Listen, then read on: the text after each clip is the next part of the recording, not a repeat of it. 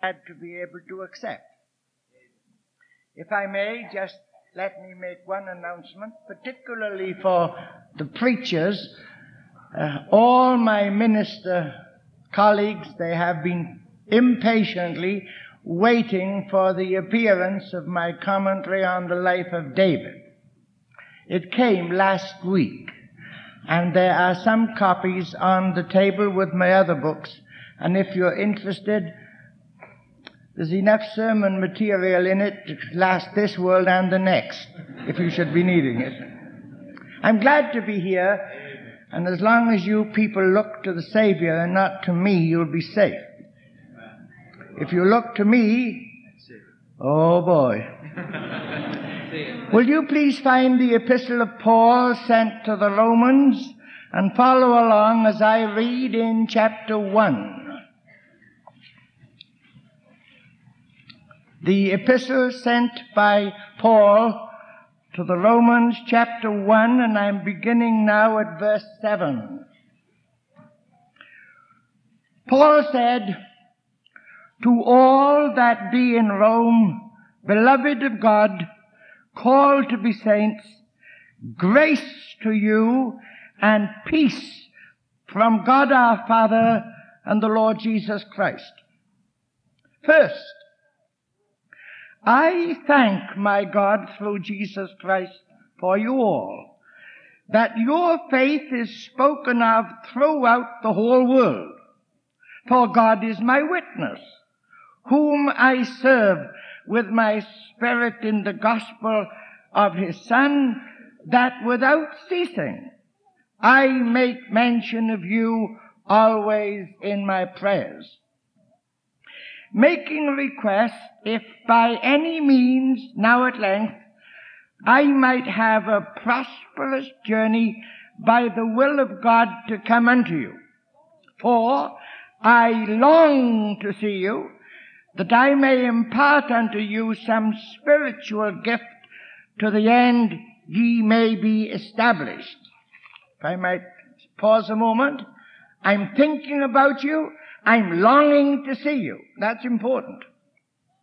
That is, that I may be comforted together with you by the mutual faith both of you and me. Now, brethren, now, now, now, I would not have you ignorant that oftentimes, oftentimes, I purposed to come unto you, but was hindered hitherto that I might have some fruit among you also, even as among other Gentiles. Now you preachers notice these three I ams. I am debtor both to the Greeks and to the barbarians, both to the wise and the unwise. I am up to my neck in debt. I am debtor. So, as much as in me is, I am ready to preach the gospel to you that, at, that are at Rome also. Three. For I am not ashamed of the gospel of Christ, for it is the power of God unto salvation to every one that believeth, to the Jew first and also to the Greek. Ladies and gentlemen, the text, I am ready. Paul uses it three times. We'll get them uh, as we go along. Number one refers to the special service. Number two to the suggested suffering, and number three to the supreme sacrifice. I get those off my chest now so the ministers can write them down and go home and preach the sermon. Well, that's the only snag about meetings such as this. We come and we listen and we listen and we listen, and when we go home, we haven't had time to study. Brothers, God bless you. Go home and preach my sermon. now then, when President Eisenhower lay seriously ill in the Walter Reed Memorial Hospital in Washington, Billy Graham was invited to visit him. When he arrived, the doctor said, Sir, you cannot stay any more than 30 minutes because the president is dying. Ike, as he was familiarly known by his friends, greeted the evangelist with a smile and they sat, at least Billy Graham sat and talked with him. At the end of the 30 minutes, Billy Graham got up to go, but the president begged him to stay longer. And then he said this, and let me repeat in his own words what Billy Graham said. The president looked at me and said, will you please tell me again how I can be sure my sins are forgiven and that I am going to heaven? Because nothing else matters now. This man who had commanded the destinies of millions, who was possibly one of the best known people on this planet, who had dined and conversed with the greatest citizens of earth, suddenly he knew nothing else mattered. You could be the most popular man in this part of the country, but one day you'll be all by yourself. You can amass a fortune, and all it will do someday is to buy a casket for you. Ike suddenly knew all the glamour and all the glory had vanished. He was going out into eternity. And he said, tell me again how I can be sure my sins are forgiven and that I'm going to heaven. And Billy Graham said, I told him, we are not going to heaven because of our good works or because of money we have given to the church. We are going to heaven simply on the strength of what Jesus did at Calvary. He paid our debt in full. And because He did, we can rest assured in that. Then He said, after we had prayed together, Ike looked at me and said, Thank you. I am ready. It's a downright shame that there are so many, many millions of people who can't say that. I am ready. In the Gospels we read of three men who apparently were ready. Uh, one said, Lord, Lord, Lord, hey Lord, don't you worry about me. I'll follow you anywhere. And the Lord said, steady up a minute. Foxes have holes and the birds of the air have nests. The Son of Man hath nowhere to put his head. And the fellow thought for a moment and considered that to be in a warm, comfortable bed was far better than sleeping under a hedge. And that's the last we hear of him. Another one said, I'll follow thee, but there's a snag. What's that? Well, I'm the eldest son in my family, and according to custom, as you know full well, it's my responsibility to bury my dad when he dies. I'll, oh, sure I'll come. But not now. Sometime. Boy, he's got a lot of cousins in this part of America. Another one said, Lord, just stay, stay ten minutes. I'll be with you, but I must say goodbye to my people first. And the Lord knew that um, they talked him out of it. Sadly, he said, He that putteth his hand to the plow and looking back is not fit for the kingdom. Now is the time to be ready. Three times Paul uses that text. Now then, there's only one way to get at it. When Paul wrote this letter to the church in Rome, and by the way, we don't really know how the church was formed in the shadow of Nero's palace? We don't know. Maybe, it's only a guess, maybe some of those Roman Jews had been at Pentecost, had been converted, and they took the gospel home with them. Maybe when the church was persecuted and the saints were scattered abroad, maybe some of those went to Italy and uh, anyhow a church was formed. And Paul had never been to the city. In his missionary journeys, he'd been everywhere else. The word as it was known at that time, Paul had been in all the big cities, he'd been everywhere except Rome. And you see, that was the one difficult city. Nero proclaimed he was a god, and anybody who denied that was murdered. Uh, things happened there that were beyond understanding. Christians were fed to the lions. Others were tied to posts in the emperor's garden, and to amuse the guests, they were turned into human fireworks. If you can imagine the plight of the Jews in Hitler's Germany, you'll have some understanding of the plight of the saints in Nero's city. And Paul had never been there. And his enemies emphasized it. They said, ha ha, any fool can preach elsewhere, but boy, it takes a man to come here. He's chicken. He's scared. That's why he's gone everywhere except here. He's afraid to come. And when Paul heard about it, he wrote this letter. He said, I want you to understand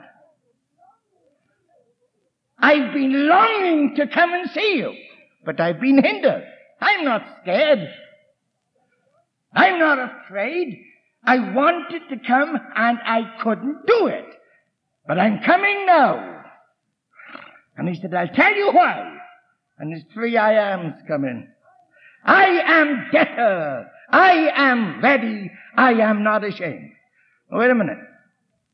If I gave you a pastor a hundred dollar bill to give to one of you, and instead of doing that, he kept it for himself, he'd be a downright dirty, rotten thief. I can't think of any other words to put in the sentence, but you know what I mean. If I gave him something to give to you, and he didn't fulfill his obligation, he'd be less than a man. Paul said, don't you understand? I'm in that situation. God gave me the gospel to give to you. And if I don't do as he told me, I'm no good at all. That's one reason why I, I'm coming. I have an obligation to fulfill. I have a debt to pay and I am ready Come life or death, light or darkness. I am ready. Come what? To preach the gospel to you people there at Rome. And he said, I'll tell you another reason. I'm not only a debtor, I'm not only ready. Glory be to God. I am not ashamed. Amen. He said, I'll tell you something. If the grace of God could save a person such as I, Brothers, he can save anybody. And I want to come so that I'll have some fruit among you. I want to impart to you what God has given to me. Don't say I'm scared.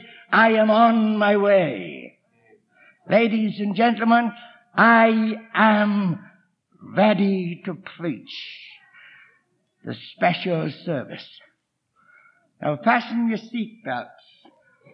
This is going to be tough. One of the most amazing stories to come out of the old China Inland Mission concerned a fellow who came to the hospital, the mission hospital one day. He couldn't see. And the doctor examined the eyes and by and by removed the cataracts. And after a time of convalescence, that man went home to his tribe 250 miles away.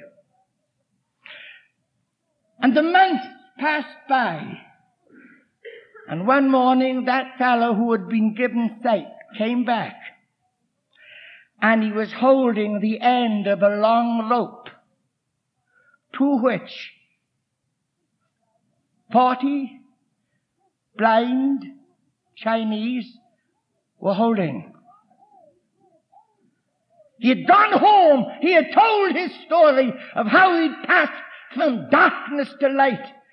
And the power of his testimony was such. Forty blind men held on to that rope and walked 250 miles in the hope they too would pass from darkness to light. Ladies and gentlemen, my brothers and sisters, in God's name, listen to me. No church is any good unless it's a witnessing church.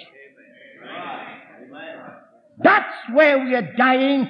That's why there are empty seats. That's why we've lost our passion and our influence on the world. We are overfed sheep. And we don't need food, we need exercise. How in the wide world do you expect your neighbors, friends, workmates ever to come and hear your pastor if you don't cause such excitement in that heart that he says, Dear God, if he's as good as that, I better go.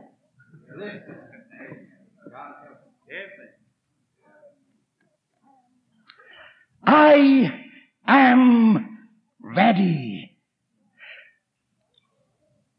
I don't want to put you on the spot, but on the other hand, I do. That's glorious contradictions.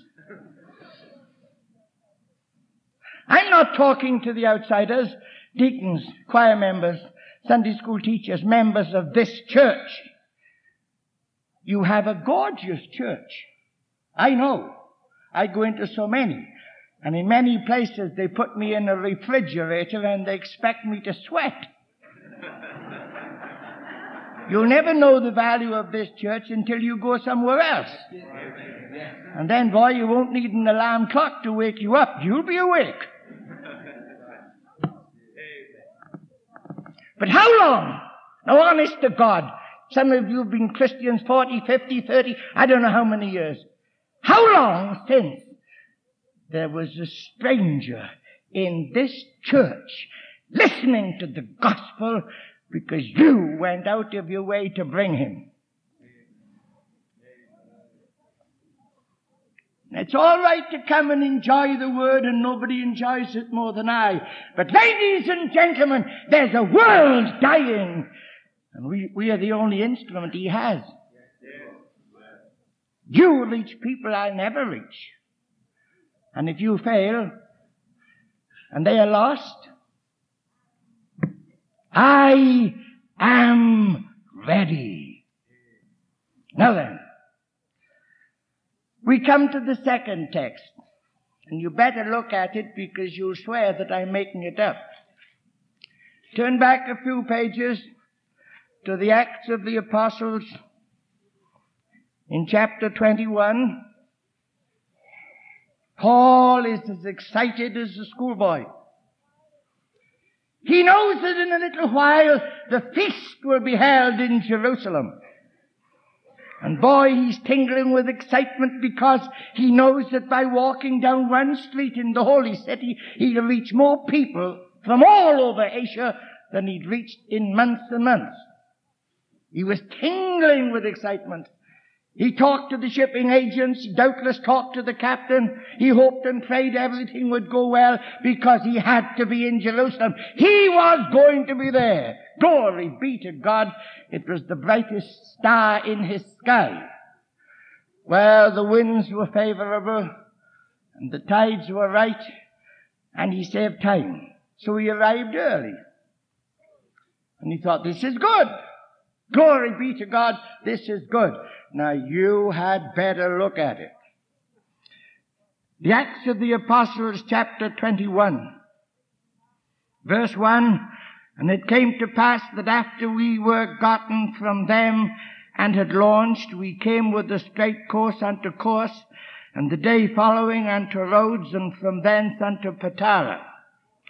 And finding a ship sailing over unto Phoenicia, we went aboard and set forth. Now when we had discovered Cyprus, we left it on the left hand, and sailed unto Syria, and landed at Tyre. For there the ship was to unlade her burden. Come on, look at it. And finding disciples, we tarried there seven days. Disciples who said to Paul through the Spirit, through the Holy Ghost, that he should not go up to Jerusalem. It wasn't advice. It was a command. Through the Holy Spirit, Paul, you are not to go. And that stupid man disobeyed. No, I haven't finished.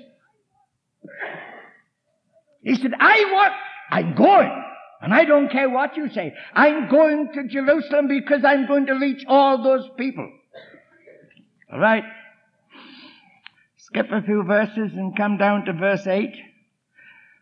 He's continuing his journey. And the next day we that were of Paul's company departed and came unto Caesarea. And we entered into the house of Philip the evangelist, which was one of the seven, and abode with him. And the same man had four daughters, virgins, which did prophesy. And as we tarried there many days, there came down from Judea a certain prophet named Agabus, a prophet. And when he was come unto us, he took Paul's girdle and bound his own hands and feet and said, Thus saith the Holy Ghost. Here we go. So shall the Jews at Jerusalem bind the man that owneth this girdle and shall deliver him into the hands of the Gentiles. Now look at this one. And when we heard these things, both we and they of that place, local Christians, including four female preachers, prophets, prophetesses, we all besought him not to go up to Jerusalem. And then Paul answered, what mean ye to weep and to break my heart? I am ready not to be bound only, but also to die at Jerusalem for the name of the Lord Jesus. And when he would not be persuaded, we ceased saying, the will of the Lord be done. It ill behooves me to criticize Paul, but that was one of the biggest mistakes he ever made. When he reached Jerusalem, he spent the next two years in a dirty, filthy cell. And we'll never know what he thought. Two years when he might have been preaching the glorious gospel to thousands of people. And all he could do was watch spiders spinning their webs in the corner of his cell. I know we all like to have our own way. But sometimes it's good to stop and listen.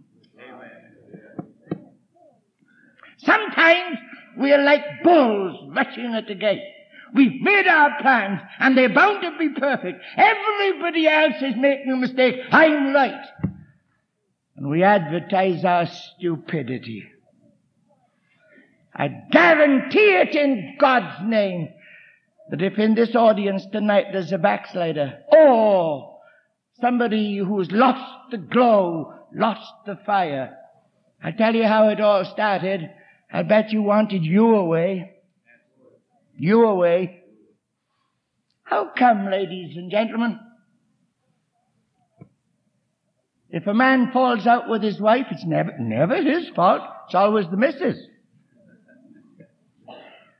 And when she gets going, it's never my fault. I've known churches to be split because of this. Man, if only we took the wax out of our ears and remembered that the prophet in the cave, oh, he heard the rushing wind and he knew about the earthquake and the fire, but he never met God until he heard the still small voice. I don't care how often you preach. If you don't see God before you see the faces of your con- congregation, you'll get nowhere. Jowett said, our English divine preacher, he said a minister's study should be an upper room, not a lounge.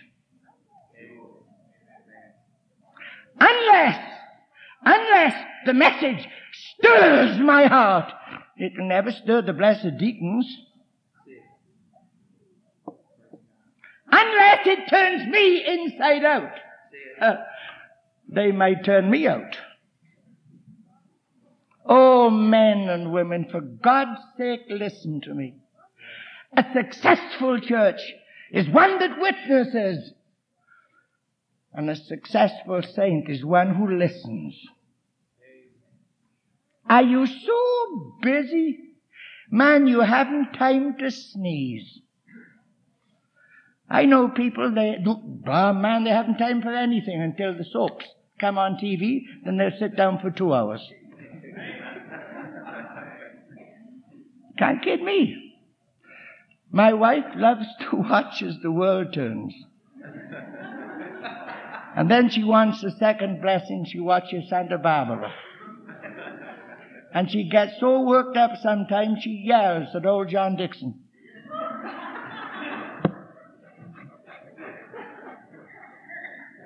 Now hang on. If I'm too busy to meet my Lord, then it becomes a sin to watch old John Dixon. I'm not, I'm not finding fault with the soaps. I like to watch football. Listen, listen.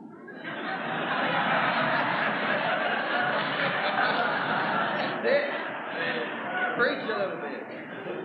Sir. But if my master is crowded out, I hear the yells of the cheerleaders, but I don't hear the voice of the Holy Ghost. Boy, I need to examine myself. Amen. Paul, you're not to go. He said, shut up, I'm going, and you'll never stop me. Oh, the stup- the stupid, stupid nut. There's only one thing that can be said of him. His strength was his weakness, same as with other Bible characters. But you know, fair play for him, he never quit.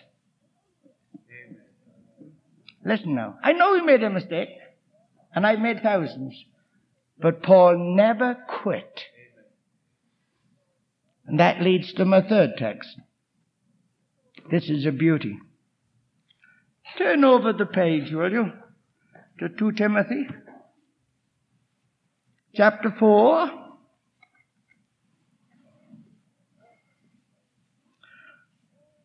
Verse 6. For I am now ready. This is the supreme sacrifice. I am now ready to be offered, and the time of my departure is at hand. Come on, preachers, look at the three F's. I fought a good fight. I finished my course. I've kept the faith. I've come to the end of my journey.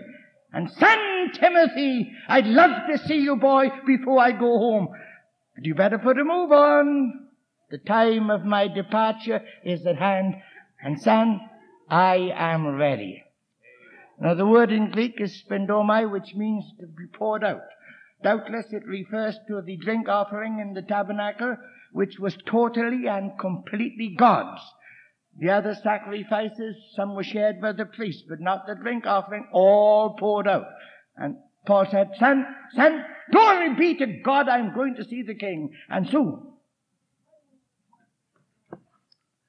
The time of my departure is at hand. Now, um, we do not have in our English language a word competent to, to, um, to interpret that because it's a, it, it's a, compound word. It's a, it's, lucio is a verb which means to loose, to give liberty, to set free. Lucio. But by putting the little prefix Anna to make it Anna Lucio, it gives another meaning to go on a journey. And we don't have a word in our language, one word to express that. To get my freedom and to go. But I can give you an illustration. when I was knee high to a grasshopper, my daddy kept racing pigeons. He had 80 of the things. And the only time my father ever hit me was when I interfered with his pigeons.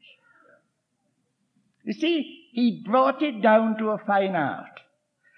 On the eve of a big race, he'd take his best bird. Sometimes she was seated on two eggs. Sometimes she had two babies. But my dad would take his best bird, put her in the basket, and send her away for the race. And up and coming Ivor, four years old, I said, Dad, you can't do that. She's got babies. Take that one, or that one, or that one, but don't take her. He said, shut up, kid, you don't know what you're talking about. But he never silenced me that easily. I kept on digging him until he clipped me under the ear and said, go down to your mother. I understand now. Away in northern England or southern Scotland, outside of a railway station, there are baskets, pigeon baskets, all lined up with the cord through the lids. And at intervals, men from the Racing Federation and one fellow with a stopwatch. And when he says, now, all the lids go up together and thousands of birds set free. Now then, in one of those baskets is my dad's pigeon. And if you could get into her mind, you'd find two thoughts. Number one, why doesn't some idiot open this basket? I want to get out. I want the freedom. I want liberty. Old girl? Why? She said, don't be so stupid. I want to get out so that I can go. I've got two babies down in Wales. And who wants to stay in this rotten basket when with the two babies waiting for me? Perfect. Anna Lucio. Paul said, guess what, son? I'm in a basket, this old basket of flesh. Hey, the lid's going up soon. And son Timothy, once this lid goes up on this basket of human clay, guess what? I'll be on my way home. There's a loved one waiting for me. I am ready to go. I was in the church not too long ago, and the pastor had been to the hospital, and when he came back to the service, he was sad, somber. I said, What's the matter? He said, I've just watched one of my deacons going into eternity. My brother died while I was at the bedside. He said, I'll never forget it. I said, what happened? He said, my deacon looked at me and said, Pastor, you can't get there except through the blood. And with that, his head rolled on the pillow and he was gone. There's only one sure thing about life. It will end. You may live to be a, a great age, you may be like me. I've just celebrated my 80th birthday. God has been good to me. I've preached the gospel for 66 years. God's been good to me. Why? I don't know. But humanly speaking, how many more years do I have? When I was 19, the doctors told me I would die if I kept on preaching, but they were out in their estimate. But one of these days, ladies and gentlemen, I shall preach my last sermon. And one of these days you will listen to your last sermon. Tonight, thank God, I am ready. Amen. One story and I'll let you go home. There's a marvelous story that comes down to us through church history. In the first century when Nero, the pagan emperor, caused so much havoc to the Christians, he gathered around him, so we are told, the best athletes in the empire. They fought in the arena, they did all kinds of things, and they distinguished themselves in battle. They were known as Nero's wrestlers, and there were 40 of them. And the historian tells us that when Nero's army was fighting in Gaul, news reached the emperor that Christianity had invaded the ranks and some of his soldiers were renouncing their old religion and becoming Christians. And Nero sent to Vespasian, the commander, he said, I've heard news that some of your soldiers are Christians. Root them out and execute them. And Vespasian called his army and he reported what he'd had. He said, Is it true that some of you are Christians? Because if so, step